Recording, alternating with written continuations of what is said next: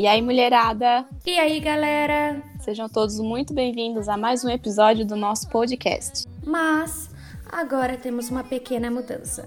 Não, a voz do Estevão não afinou. O sofá do box, nosso querido sofá do box, agora é delas. delas. Tudo bem com vocês? Deixa eu me apresentar então. Eu sou a Amanda M. E eu sou a Amanda N. E durante algumas semanas nós vamos comandar as coisas por aqui, tá? Ou seja, a gente vai abordar vários assuntos relacionados ao universo feminino, a treinos, autoestima, nossas experiências e muito mais.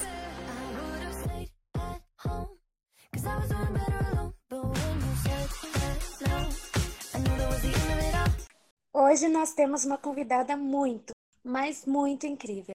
Eu não imaginava que um dia a gente iria conseguir uma entrevista com ela, mas sim, conseguimos.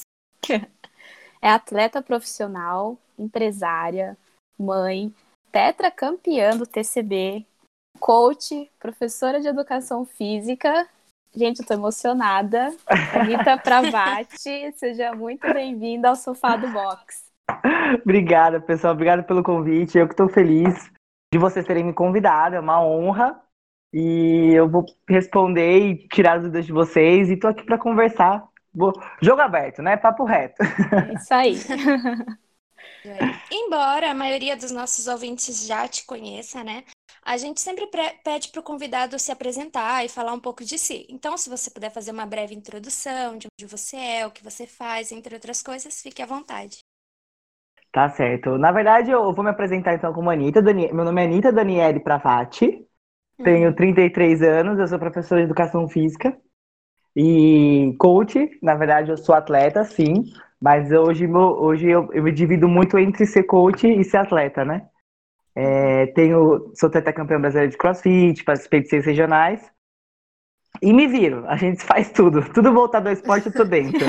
Então, assim, já, já fui nadadora, já corri, já levantei peso no powerlifting, já fui gordinha, já fiz, já fiz de tudo. Tudo que você imagina eu já fiz. Então eu tenho bastante background nessa parte de esporte, sim. Ah, eu sou professor especialista em fisiologia do exercício pela Unifesp. Então, antes de ser atleta, eu fui tentar estudar. Eu não queria ser atleta, não, eu queria estudar.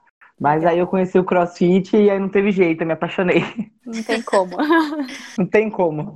Então, vamos começar do começo. Como você Sim. conheceu o crossfit? Você já praticava algum esporte antes? Então, na verdade, assim, eu sou do interior de São Paulo, sou de Cabreúva. Na minha, na minha infância eu morei numa fazenda, meus avós tinham uma fazenda, meus pais moravam junto, com granja, com tudo. Então, até meus oito anos eu morei em fazenda e nunca tive contato com esporte nenhum, era só da escola para casa. Mas a gente era muito ativo, né? Depois, quando minha mãe é professora e meu pai é motorista de caminhão, então aí a gente se mudou e eles trabalhavam muito, né? Eles trabalhavam o dia inteiro. Então, meu pai ficava dias fora de casa, minha mãe dava aula vários períodos. Então, o que acontecia? Eu ia para a escola, de manhã, minha mãe dava aula, e à tarde eu ficava na escola com ela. Então, ela me colocava nos projetos do, da prefeitura. Então, eu ia brincar um pouquinho de futsal, eu ia brincar um pouquinho de ginástica olímpica, eu ia brincar um pouquinho de cada coisa. Cada dia era uma coisa da prefeitura. Então, eu, só, eu fazia muito projeto de prefeitura. E depois a gente foi ficando mais velha, não tive contato com nenhum esporte. Quando eu tinha 12, 13 anos, o meu irmão começou a dar muito trabalho na escola. Então minha mãe foi atrás disso, de alguma coisa que pudesse levar ele para que ele que ele se respeitasse mais as pessoas, respeitasse mais os professores. Então ela foi pro lado do esporte. E aí ela colocou ele nas lutas, no Rapkido, e eu, eu era irmã menor, eu ia junto, né? Então ela colocou ele no, no, no, no eu fui também colocou ele para fazer vôlei, eu ia também. E aí ela colocou ele para fazer natação na cidade vizinha, que era Jundiaí, que é Jundiaí, né? E aí foi quando eu comecei a gostar da natação. Era da prefeitura também, então assim, é, a gente não podia deixar de faltar, porque era, era uma associação, né? Então, assim, era 20 reais. Então, você tinha que fazer um teste para você entrar. Se, se, se, os professores achassem que estava ok, você entrava. Então, a gente conseguiu a vaga. Ele acabou ficando pouco tempo, e aí eu continuei, era, um, era já era um projeto bem legal da Prefeitura de Natação, que era a APAM, tem até hoje, Associação de Pais da Natação. E aí eu nadava, a gente fazia um trabalhinho de fortalecimento, de fazer um alongamento nadava. Isso eram duas horas por dia de treino. Aí eu comecei a. Eram três, quatro vezes na semana. E eu vinha de ônibus, naquela, naquela época a gente pegava ônibus com 11 anos de idade, 12 anos de idade. Ficava 50 minutos de ônibus para vir e 50 minutos de ônibus para voltar. E aí eles me chamaram para ir para subir de categoria, né? Para entrar para federado tal, e treinar um pouquinho mais sério. E aí eu aceitei.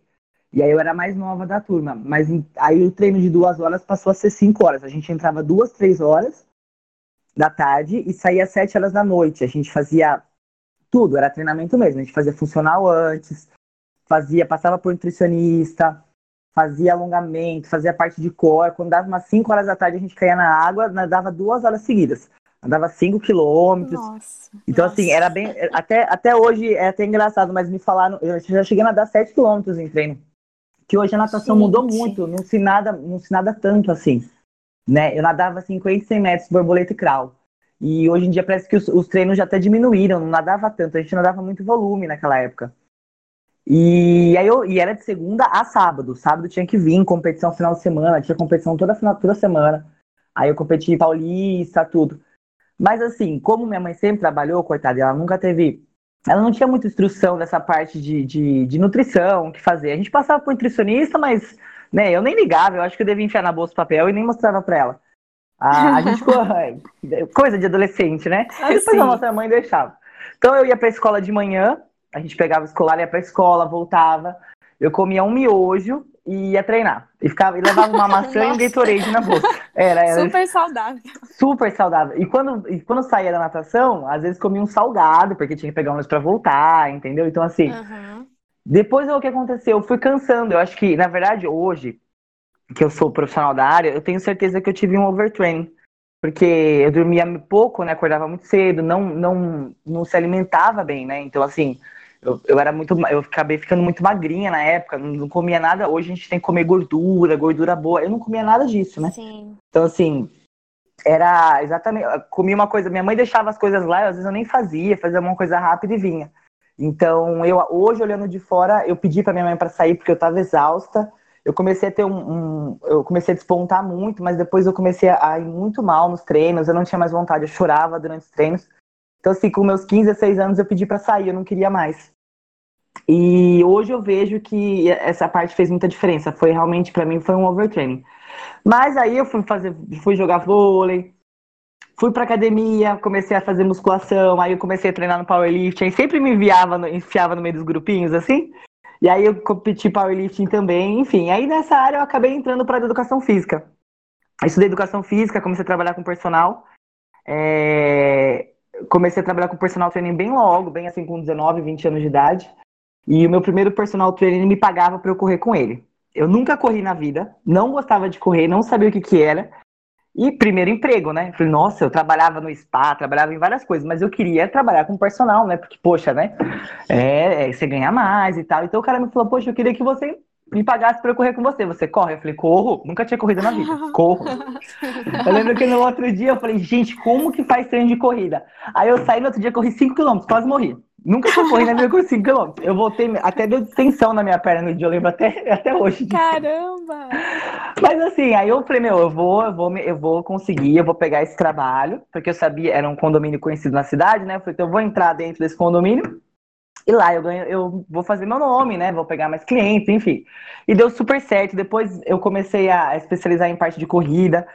Nossa, deu tão certo que eu comecei a correr meia maratona. E eu peguei gosto pelo esporte, comecei a trabalhar muito mais com o personal, deu super certo. Aí eu, aí eu entrei com essa parte funcional. Então, assim, meio que foi tudo meio que linkando, né? E eu já tava meio que cansada da, da, da musculação. Foi quando, em 2009, eu e uma amiga, Viva, a gente trabalhava como personal a gente estava cansado já, porque é, eu, eu, tinha ido correr, a gente já fazia alguns cursos da área de funcional, o funcional estava vindo pro Brasil, e aí ela falou assim para mim, eu, eu tava, a gente estava meio cansada já disso, sabe? E vamos criar uma assessoria esportiva, vamos pesquisar algumas coisas. Foi quando a gente achou na internet, a gente por treinamento do exército, sei lá, achou alguma coisa assim e apareceu o CrossFit Games. E a gente viu aquilo e ficou impressionada, com, primeiro com o corpo do pessoal, né? Era o CrossFit Games de dois... Nossa, era, era o CrossFit Games de 2008.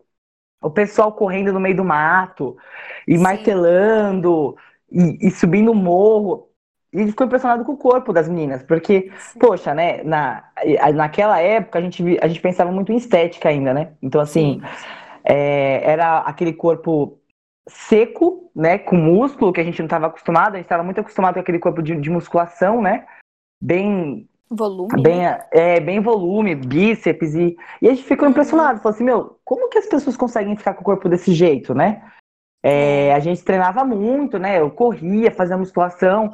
É engraçado que nessa época, essa transição de faculdade e, e personal trainer, tudo, eu comecei a ficar muito ansiosa, eu tinha os problemas pessoais.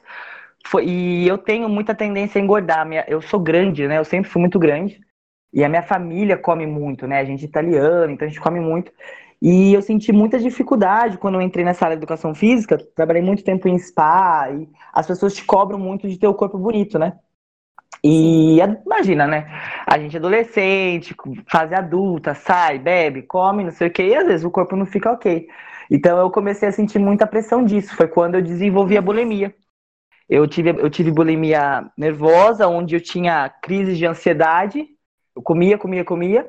Uhum. É, eu, eu teve até um período, uma vez que eu, eu lembro até hoje de uma, de uma cena que eu comi um quilo de rocambole. Então Nossa. eu fui com meu amigo meu no mercado e a gente comprou um quilo. Ele, ele também tinha mesmo problema que ele comeu um quilo, eu comi um quilo. E assim, de, e não sentia saciedade. Então, assim, eu sabia Sim. que tinha comida na geladeira, era, era uma doença, né? Então, assim, é, Sim, sim. Você não vê final, você não tem saciedade. Você come aquele, aquela, aquele prato inteiro de comida e você quer comer mais. Então, eu até pensei, nossa, eu devo ter algum problema, sei lá, em alguma glândula, não pode ser. Então, eu treinava muito, ao mesmo tempo que eu sempre treinei muito, eu tinha essas crises de ansiedade, então eu comia muito. Então, a, o meu, eu, era, eu cheguei a pesar 85 quilos com 30% de gordura, 30 e poucos, fazendo atividade física. E tinha épocas que eu tava muito magra, tinha épocas que eu tava muito gorda, e eu tinha esses ataques de, de, de bulimia, então eu comia, e depois eu enfiava o dedo na garganta e vomitava.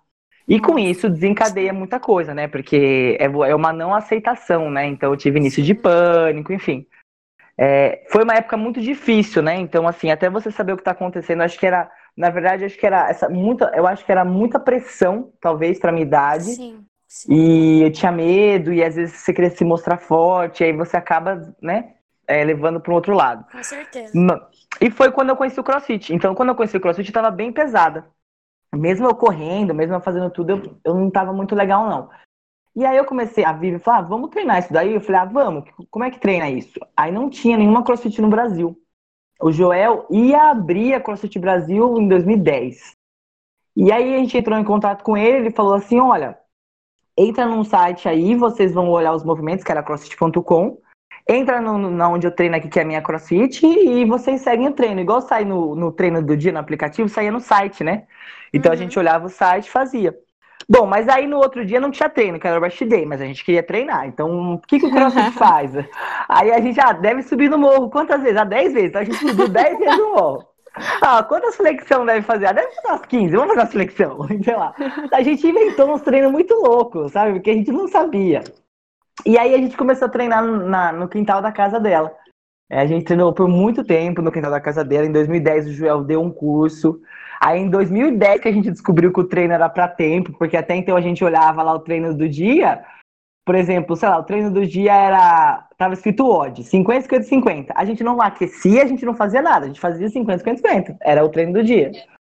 A gente não sabia como é que era uma aula, né? Que tinha aquecimento, que tinha. A gente não sabia, a gente só fazia isso. Aí, enfim, aí eu já dei o curso em 2010. Aí a gente entendeu como é que funcionava. Não tinha material no Brasil para vender ainda. Por exemplo, o Medball, na época nem tinha. A gente colocou uma bola de basquete com areia dentro. É, nos meus cursos eu até mostro os vídeos. A, a argola, a gente fez uma argola de PVC, né, no fogo. A gente pegou o PVC, botou ela no fogo, né, entortou ela, passa esparadrapo, bota num, numa corda. É, a anilha era, era kettlebell, né? Então, assim, barra, a gente colocou uma barra na. Não, não tinha elástico, não tinha nada. Tanto que eu demorei um ano para fazer minha primeira pull-up. É, muscle up, eu demorei, acho que, sei lá, acho que uns quatro anos, talvez, ou mais. Cara, mano, Demorou será que é muito pra- possível ainda pra gente? Muita gente. Ó, handstand walking. Handstand, eu comecei em 2009, eu só fiz handstand walking pro regional 2014. Foram cinco anos depois. Ainda porque caiu no regional, porque senão eu não, não ia nem. Então, enfim, eu, e, e, como eu era pesada, eu sempre tinha aquelas desculpas, né? Ah, não, não consigo, né? Não quero fazer isso. Então, assim, é, é, outro dia eu faço, sabe aquela coisa assim de, de poxa. Enfim, mas aí, eu, esse, mesmo no quintal da casa dela, e, ele, e engraçado, é legal se treinar em grupo por causa disso, né?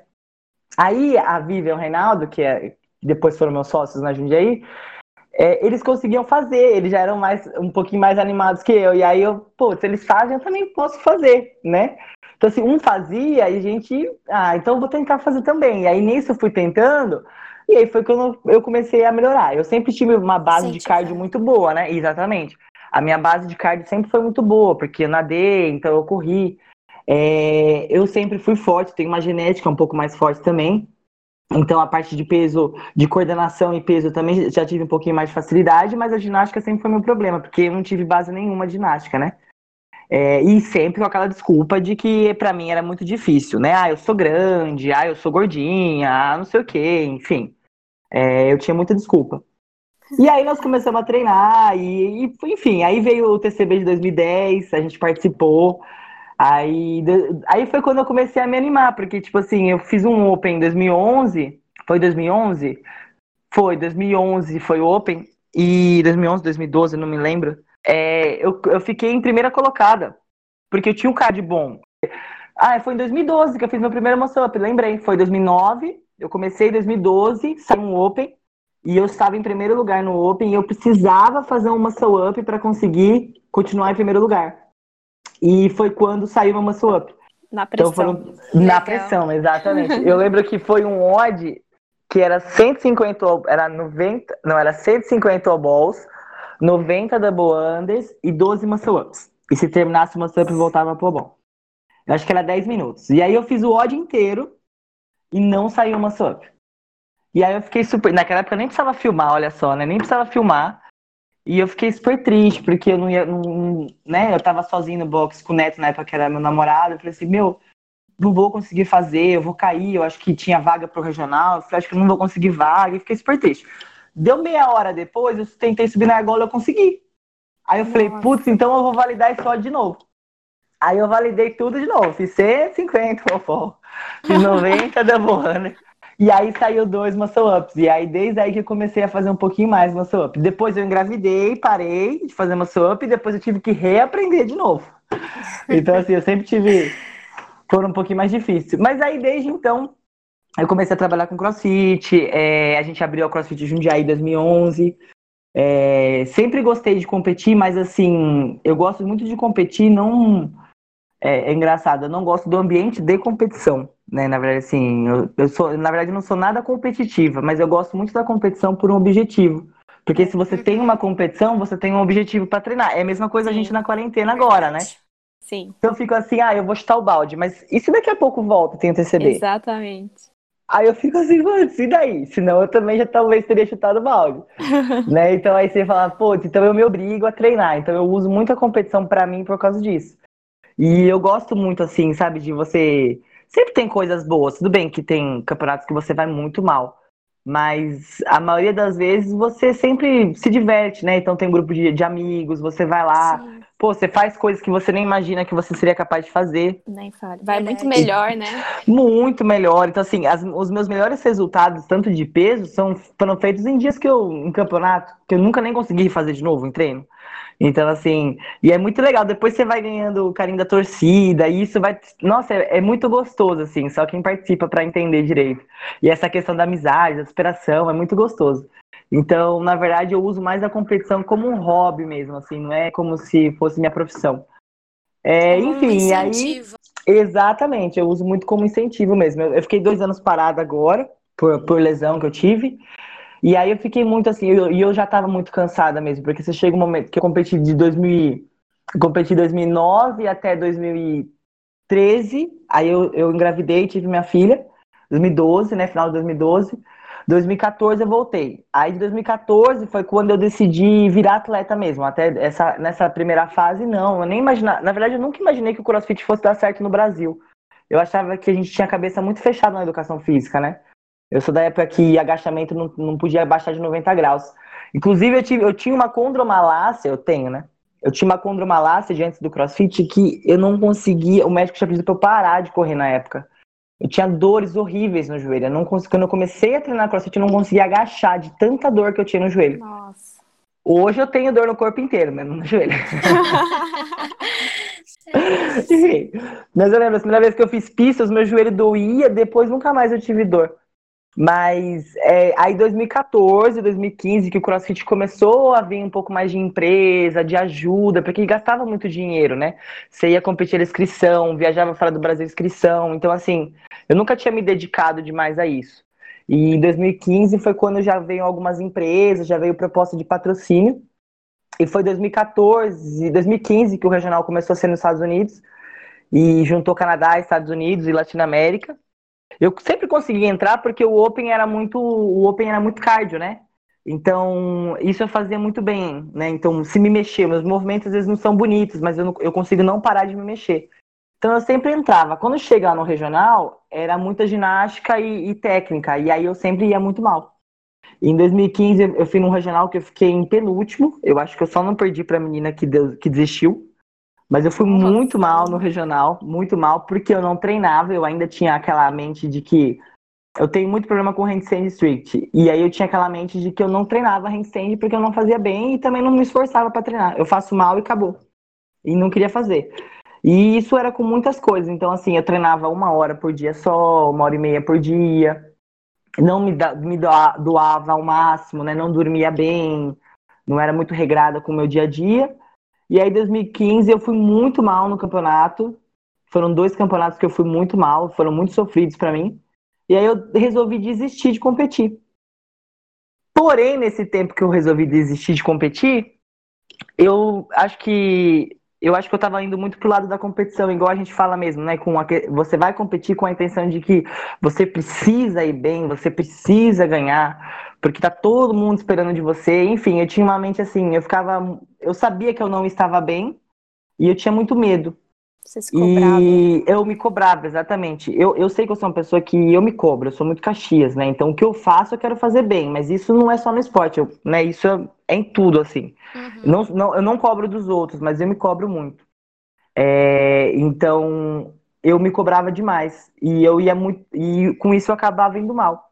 Foi quando eu, eu falei que ia ser minha última competição, que é o Monster Games de 2015. Eu falei que ia ser minha última competição do regional que eu tinha ficado em penúltimo. É, foram dois, um mês e meio para essa competição e eu voltei a treinar o treino do box, voltei a relaxar, voltei a dormir bem, não tenho mais obrigação de nada, enfim. Foi quando, em 2015, eu ganhei Monster Games, das meninas que tinham ganho e passado o carro em mim no campeonato.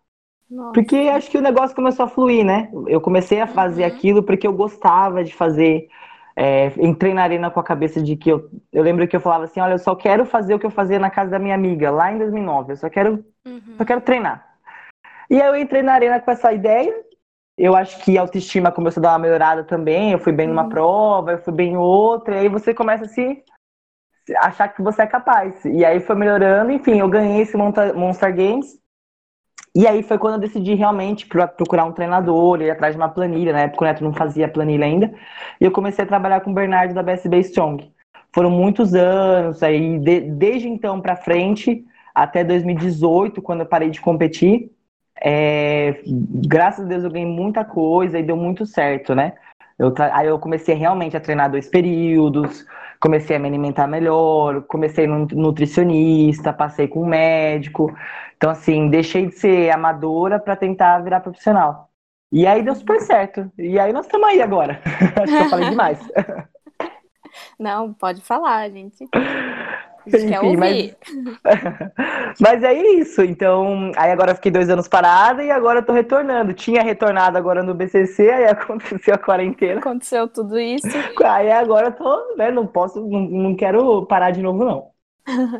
Então, lá no início, você é, imaginava que você ia chegar onde você está hoje ou isso não foi nem um pouco planejado? Nossa, nem um pouco planejado. Na verdade, eu não, eu não queria nem competir. Eu lembro que a Vivian, na casa dela, falou assim: Mas um dia, se você for competir, eu falava, Vivian, cala a boca. Você não vai competir? Olha o meu tamanho. Imagina! tamanho, eu não faço uma flexão, eu não faço um pouquinho competir. Eu lembro que uma vez ela quis me corrigir no ring dips, que tinha que descer bastante até o dip, né? Uhum. Eu falava, Vivian, me deixa, eu só quero treinar, para de me encher o saco. Eu nunca imaginei. Não precisa. Só que eu lembro que a gente se inscreveu no campeonato do Joel. E a gente escreveu no, que era, foi o primeiro torneio Costa Brasil em 2010.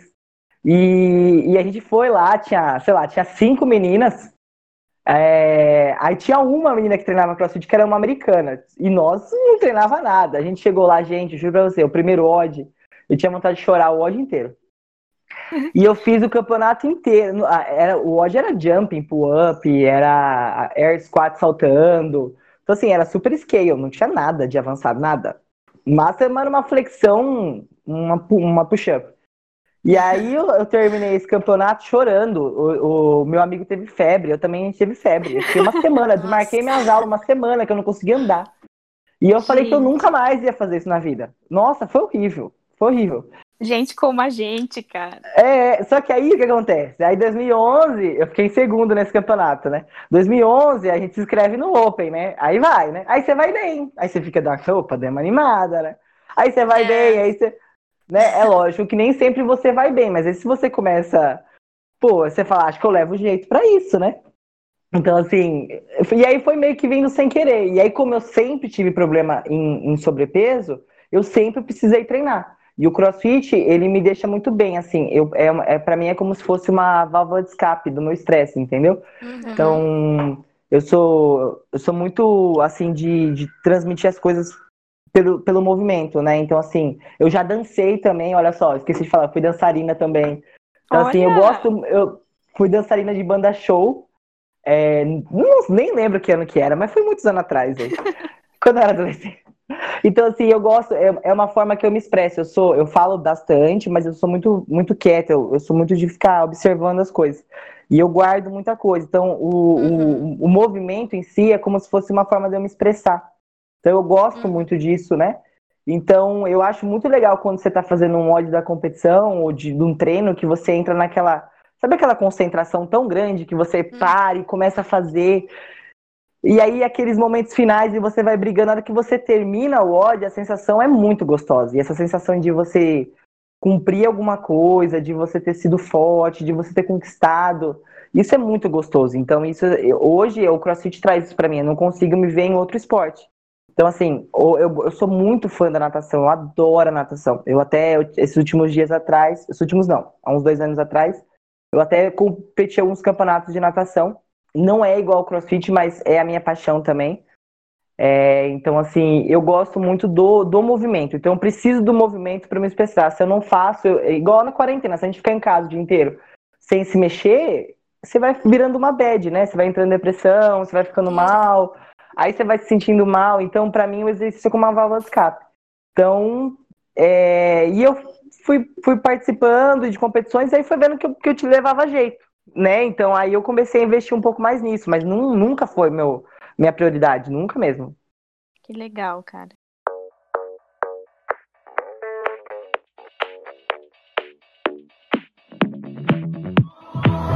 E aí, galera, estão curtindo o bate-papo com a Anitta Pravati? Fiquem ligados então que semana que vem a gente vai lançar a parte 2 dessa conversa com ela. E ela vai continuar dando muitas dicas sobre alimentação, treino e motivação. Então não percam, ao meio-dia, na próxima semana, a parte 2 dessa entrevista com a Anitta. Tchau. Tchau, tchau.